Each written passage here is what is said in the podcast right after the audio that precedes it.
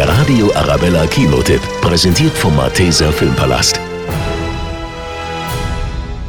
Das Leben ist ein Fest. Max ist einer der erfolgreichsten Hochzeitsplaner Frankreichs. Die Hochzeit von Pierre und Helena entwickelt sich aber zu einer absoluten Katastrophe.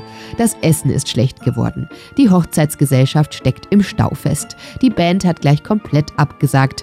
Max gesamtes Team fällt wegen einer Lebensmittelvergiftung aus.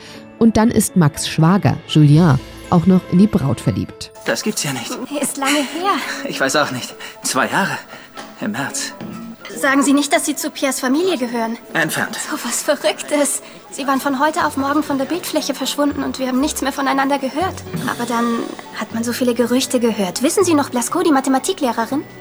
Sie hat erzählt, sie hätte sie in einem Einkaufszentrum gesehen, noch im Schlafanzug. Ich im Schlafanzug gibt's ja nicht. Die spinnen doch alle. Ob diese Liebelei die Hochzeit gefährdet, wird nicht verraten. Nur noch eins, Max will im Lauf dieser Desaster-Hochzeit seinen Job hinschmeißen. Das Leben ist ein Fest, sehr amüsante, liebevolle französische Komödie, ganz im Stil von Ziemlich beste Freunde. Der Radio Arabella Kinotipp, präsentiert von Hofbräu München, jetzt auch im Malteser Filmpalast.